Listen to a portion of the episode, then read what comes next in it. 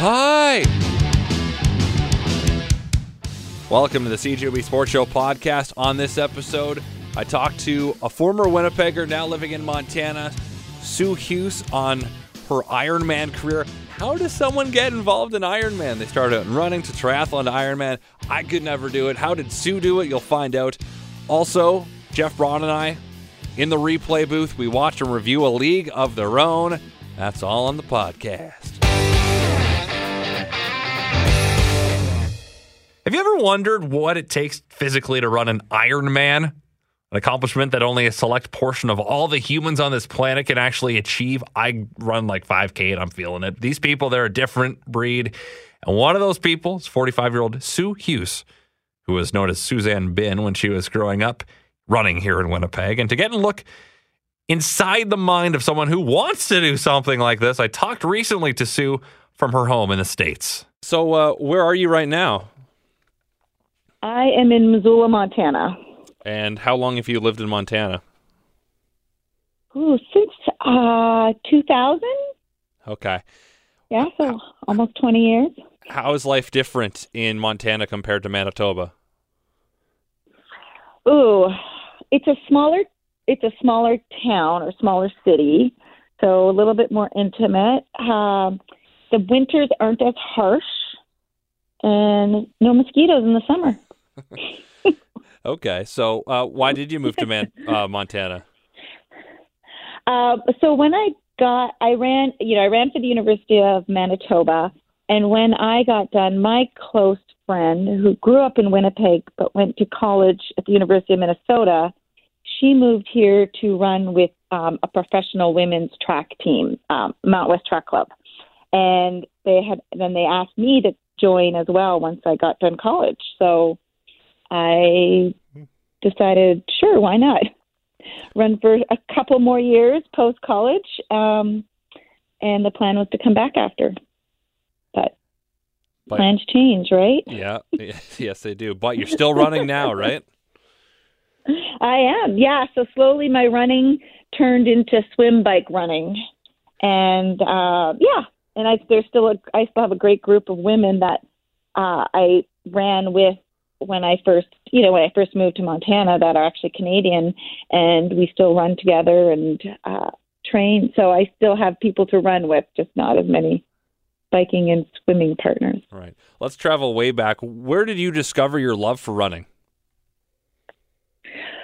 Ooh, I started running in, I guess it was middle school, around sixth, seventh grade. I was pretty, pretty, uh, you know, interested or pretty heavily involved in gymnastics at the time. But slowly, I started having more success in running, and it was just kind of a fun change. I so I joined a track club, which was gosh, it might have been Galaxy at the time, which turned into Takis Track Club with and my coach Scott Radley. I I started running with him and his group and kind of that's where that's where it all started. Quit gymnastics and just started running. What was it about running that you liked? You know, I I guess I've always leaned more towards uh individual sports. I, I feel like I can't I can't blame anybody else and I just have myself to rely on. Um, you know, I can't. I just, you know, you just do what you got to do, and um, but then I like the team aspect of a group.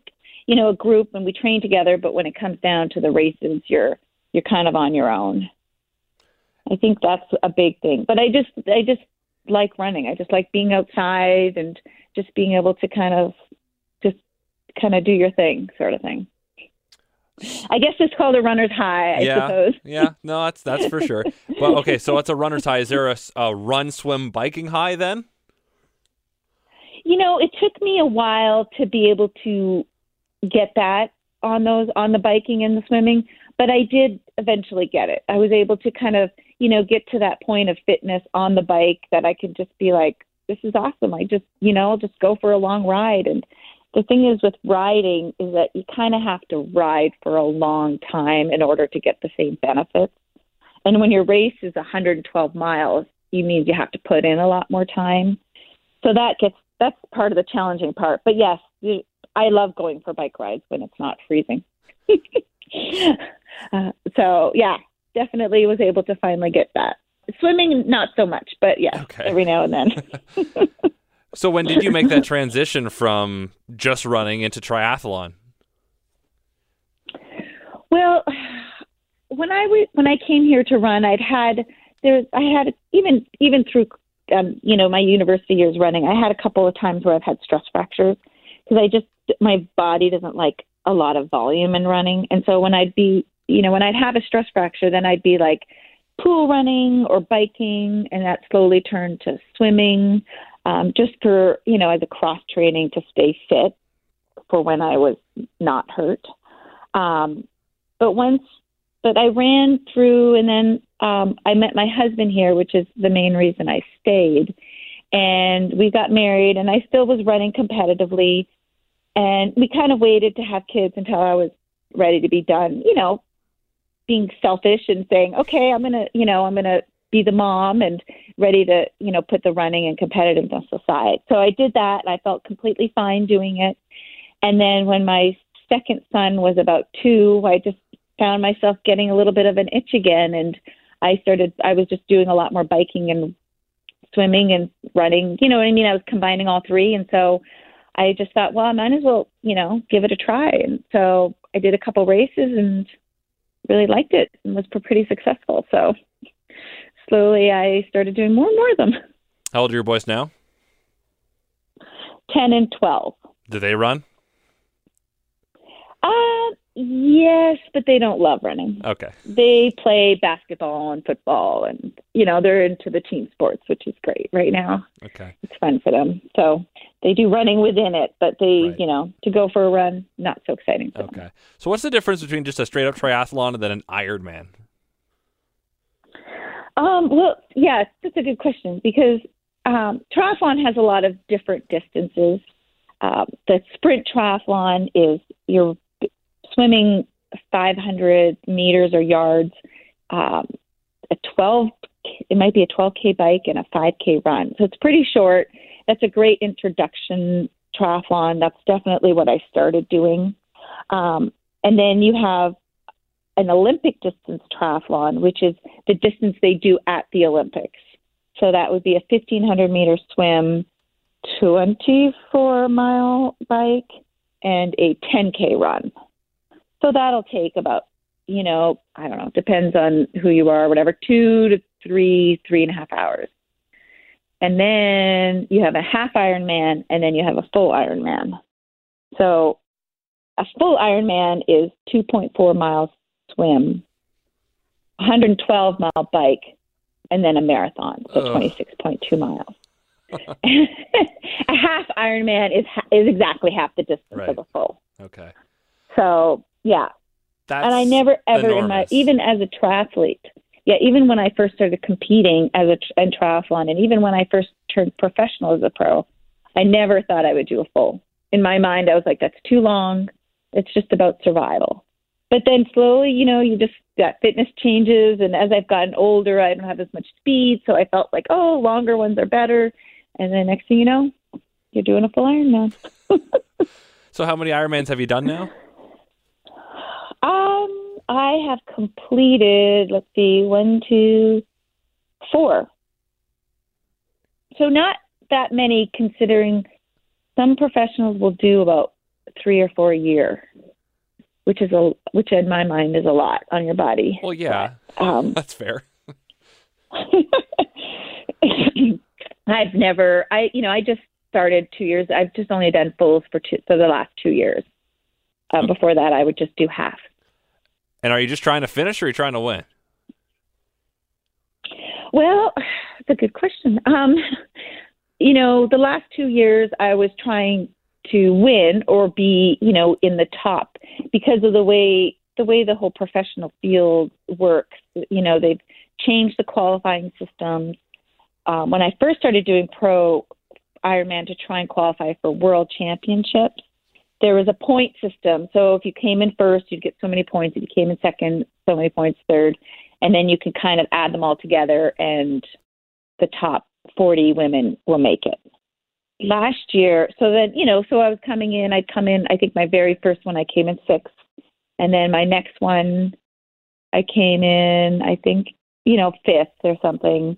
Um, but then they changed the point system so that you would have to basically win or the person in front of you, if they'd already qualified, then then you can take their spot. So suddenly I was in a situation where if I wanted to make world championships, I had to win a race. So last October, I went to Taiwan and I won Ironman Taiwan, um, which qualified me for this year's Ironman that I just completed, Ironman World Championships. So, was it like winning Taiwan?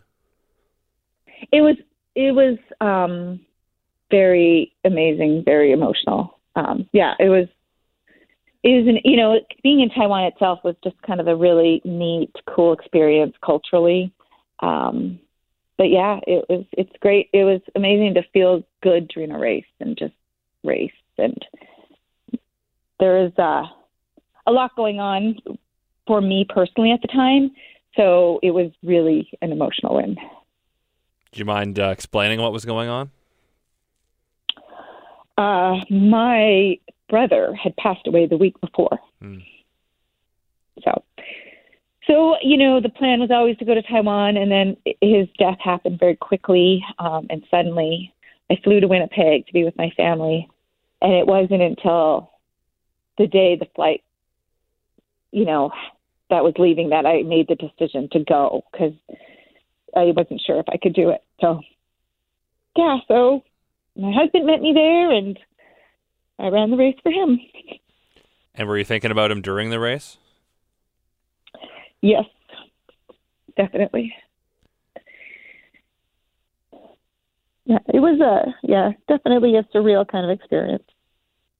I'm always wondering when you know uh, in a in a normal race uh, that doesn't have so much you know emotional things going on in your life, what do you think about? Because you're you're out there for hours and hours exercising, Right. running, biking, swimming. What are you thinking about?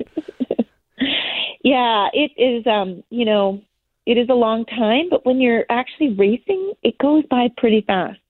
Um, relative, I guess. You know, before the race, my coach and I always come up with, you know, a race plan. Okay, what are we going to do? What are you going to do nutrition wise? What is what kind of like you have a bike computer and on the bike computer shows what kind of power you're pushing. So basically how hard you're working so you kind of have a plan as to, you know, how hard you want to work during certain times of the race, when you're going to have your nutrition, what you're going to have. So you have all this built in your mind, including like, okay, when I start feeling bad, what am I going to think about? When I, you know, when I get halfway through, what am I going to start thinking about? So I think if every if things are going to plan, you're just kind of following your plan. You're like, okay, it's you know, I need to eat. It's been ten minutes. I need to eat. You know, have a sip of my my you know my fluid every ten minutes, or you know, so you're kind of like constantly thinking about what you need to do next. Do you have music going in your ears? No, not allowed. Oh, Even even even amateurs aren't allowed to have the music. oh, yeah. okay. So you're just this basically the sound of the your surroundings and the voices in your Yeah. head, and that's all you got. And that's what's so amazing of like world championships, where it's, there are parts in the race where there's so many people, and it's so inspiring. It's everyone's cheering, and it's super cool, and you're just like, "Woohoo! This is awesome! This is easy." And then you get to like the lava fields where you're biking, and there's nothing in sight except for black, you know, volcanic rock, Wow. and it's windy, and you're just like, uh, I'm in no man's land. Especially if you're, you know, especially if the race isn't going well and you're not feeling. That's when the day feels even longer because you're just kind of trying to get through it. The painful beauty of it all. Yes, exactly, exactly. Well, Sue, I appreciate you taking So, time yeah. to uh, talk to me today. Appreciate it, and uh, good luck as you continue on your Ironman journey.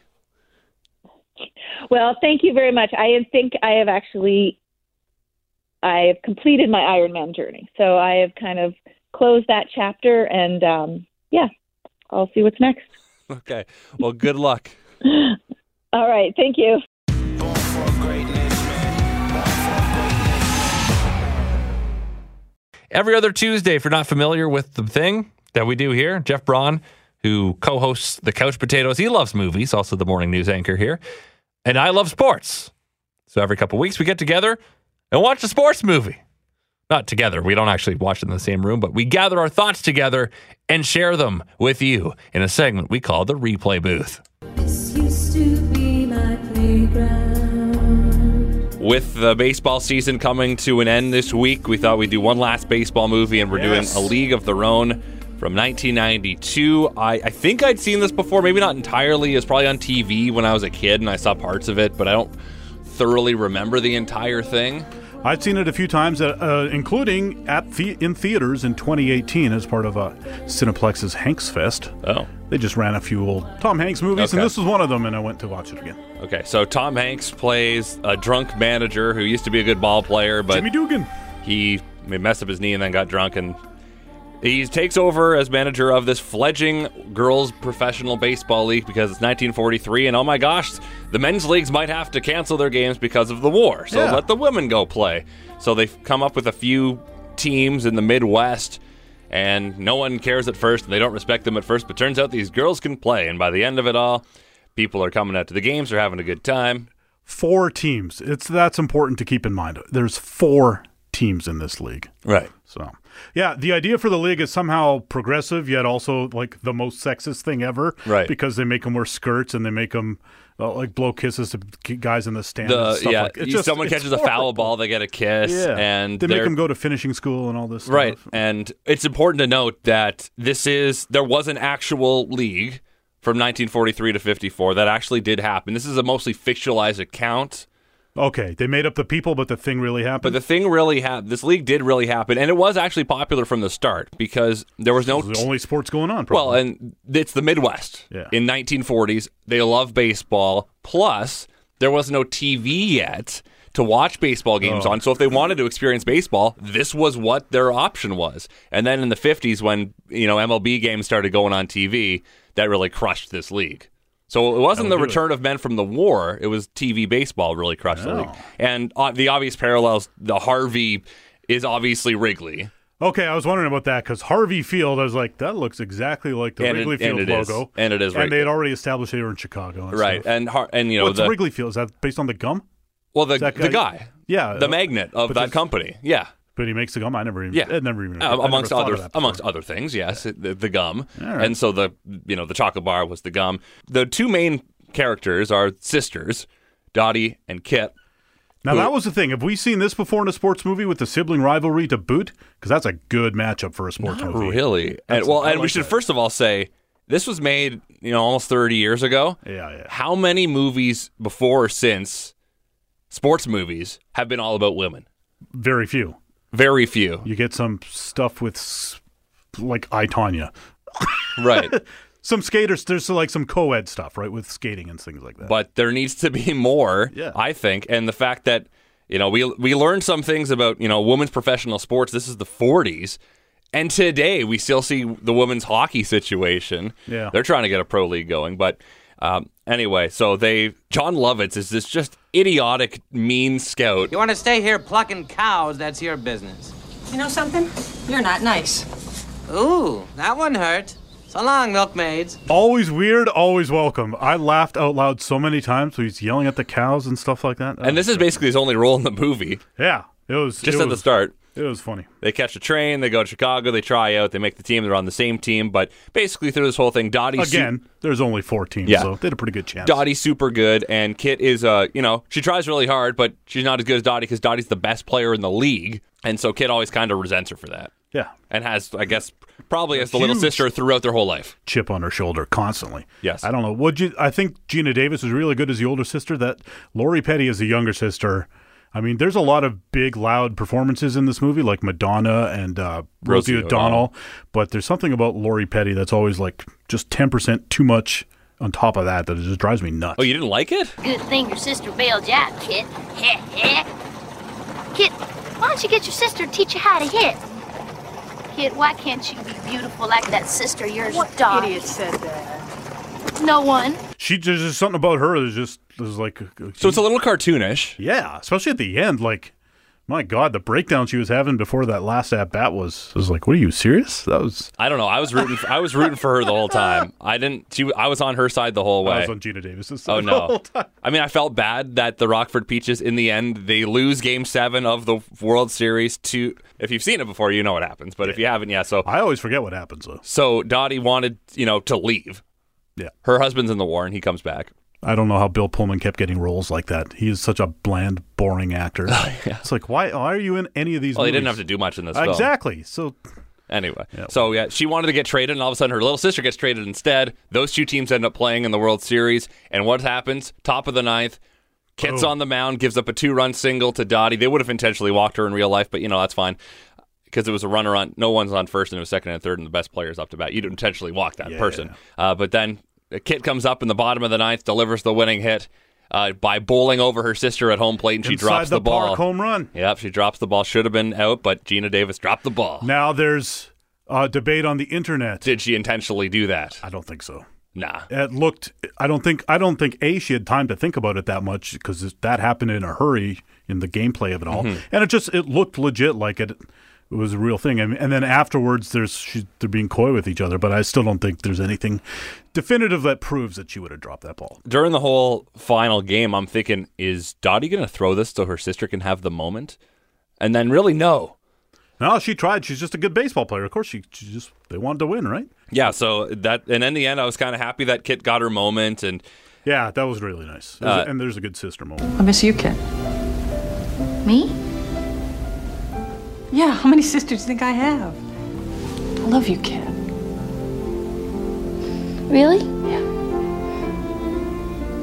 Just when I want you to stay, you're leaving. Okay, before we get right before the the World Series montage or whatever, they win this other game, and the announcer goes, "And Rockford is in the playoffs." I was like, "It's a four-team league. How? What does that even mean? Do three of the teams make the playoffs, and they do uh, like a page playoff thing? Like they don't explain any of that. That's true. The four teams of it all just kept driving me nuts because they just kept playing the same people over and over again. And then the guy's like, "Well, who should? Well, we could trade you away, and then to so and so, to so and so, to he names literally the other three teams." And I was like, "That's it. That's all your options." It's, Right. uh, We know what those are. It was just so weird. Right. If you're making so much stuff up, make it an eight-team league or something like. yeah, but they want to be true to the history to some degree, right? Why? They're making everything else up. Probably that league probably grew by the next year. It probably had six or seven teams. Well, it ended up having uh, 10 at you most before it folded. just go straight to that. That's what I'm saying. Okay. Some other things. Tom Hanks plays again the drunk guy, and he doesn't have a big part early on, but he gets more and more involved in it as it goes along, and he starts Yeah. respecting them. Yeah. And uh, really respects Dottie, and Turns his own self around. yeah, and y- he's funny. Uh, Lord, hallowed be thy name. May our feet be swift. May our bats be mighty. May our balls be plentiful. And Lord, I just like to thank you for that waitress in South Bend. You know who she is. She kept calling your name. He's very funny, and you don't see him play gross a lot. Hmm. But he was he back, true. in his earlier in his career. He did comedy a lot, and he begged to be in this movie. He begged hmm. Penny Marshall because he had she also directed him in Big, but he had a bunch of bombs in a row, and he was very legitimately concerned that if hmm. he had another failed movie, that he his Hollywood days would be over. and amazing. this this movie sparked a run that would go on for an entire decade, and just- just all the way past Castaway up to Road to Perdition. I guess that was just the every movie he did was the biggest movie of mm-hmm. that time, right? So And for what is mostly a comedy, that scene in the locker room where the telegram comes in. that kills me every time. Oh, boy. that is brutal. There is some apparently, that took, took three days to film that scene. true to war stuff that uh, hits your heart. Really, Yeah, that hard. was tough. Uh, where did the bus driver go? The He bus just- driver. He just walked away. It's the middle of nowhere. He just walked away, and then drunk Tom Hanks gets behind the wheel, and Well, they just. it's in that four-team circumference. I He's guess bound to yeah. walk towards another It's just in. Illinois. There's not much going on there. Uh, so uh, It's supposed to be hard. If it wasn't, everyone would do it. The hard is what makes it great. That's pretty good sports movie speech. that's true. Also, uh, he signs a ball. Avoid the clap. Jimmy Dugan. That's good advice. The insult insult that he gives to the umpire is one of my favorite Tom Hanks lines of all time. Perhaps you chastise her too vehemently. Good rule of thumb. Treat each of these girls as you would treat your mother. Anyone ever tell you you look like a penis with a little hat on? That's amazing. And then when he whips the baseball glove at the kid, and he knocks the kid down, which was funny enough, and then he laughs at him, and And then the, the players are kind of like, yeah, he deserved that. the annoying little kid. the beginning and end. Geena Davis's voice superimposed on that old lady that's playing. Yeah, they dubbed her voice over. Yeah. I don't. I mean, I don't know what that old lady's voice sounded like, but that was the most distracting thing. Really? I couldn't. I and I don't think I'd ever noticed it before. But this was like, oh my god, that's just Geena Davis's voice. Why would they do that? And it was not long, right? They have they have the flashback where the ladies, you know, present Going- day show up in the Cooperstown. They're going to the Hall of Fame, which didn't actually happen.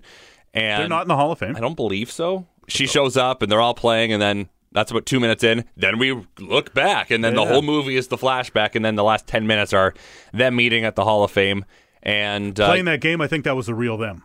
yes, so the at the end credits, Yeah. that's actually members of the the, the actual girls. That's what I girls league. Also, the word "women" I don't think is ever used in this film once. It's just girls. That's Girls, girls, girls, and then ladies a couple of times. the 40s, yeah. Right. Yeah. That's funny. And then also the Madonna has a that was a new song at the time. That was a big Right. And uh, Madonna was apparently a gigantic pain.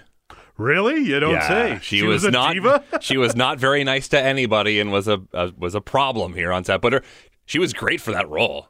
yeah, she did well in that, and that's. uh I think that's where like she and Rosie O'Donnell met and became Yeah. lifelong friends. Yeah, it's true. They didn't really know each other before that. And I, the kit scene at the end, she comes in with like all the kids, Yeah, I was like, why does she bring like fifteen people with her? Nobody else seemed to. and the the, the actress who played Kit dyed her hair red, so they looked she looked like Geena Oh. Davis's sister. A- So Geena Davis was a late replacement for Debra Winger, Oh, and uh, she didn't really have a lot of training, but was still ended up being pretty good.